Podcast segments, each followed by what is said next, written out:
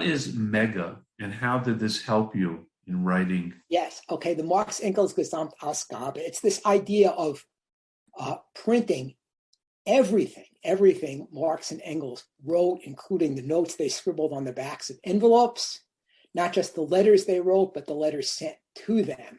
An enormous project. It's been underway for, frankly, about a century now.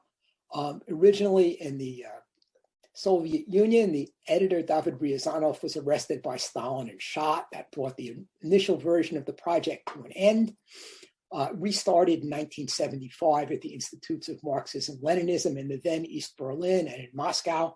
Um, after the end of communism um, in Ger- Germany in 1989 90, um, it came under the um, auspices of the reunited German government. The conservative Chancellor Helmut Kohl, who this is rather ironic, is a history PhD, was very interested in this project and personally uh, stepped in to guarantee that it would continue and it's still going on at the Berlin Brandenburg Academy of Sciences today.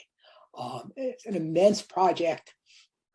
I don't know, hun- literally hundreds of volumes, um, but there's no one um, smoking gun in this that changes our opinion of Marx and Engels. But there are so many little insights of considerable interest that subtly enable us to revise our picture.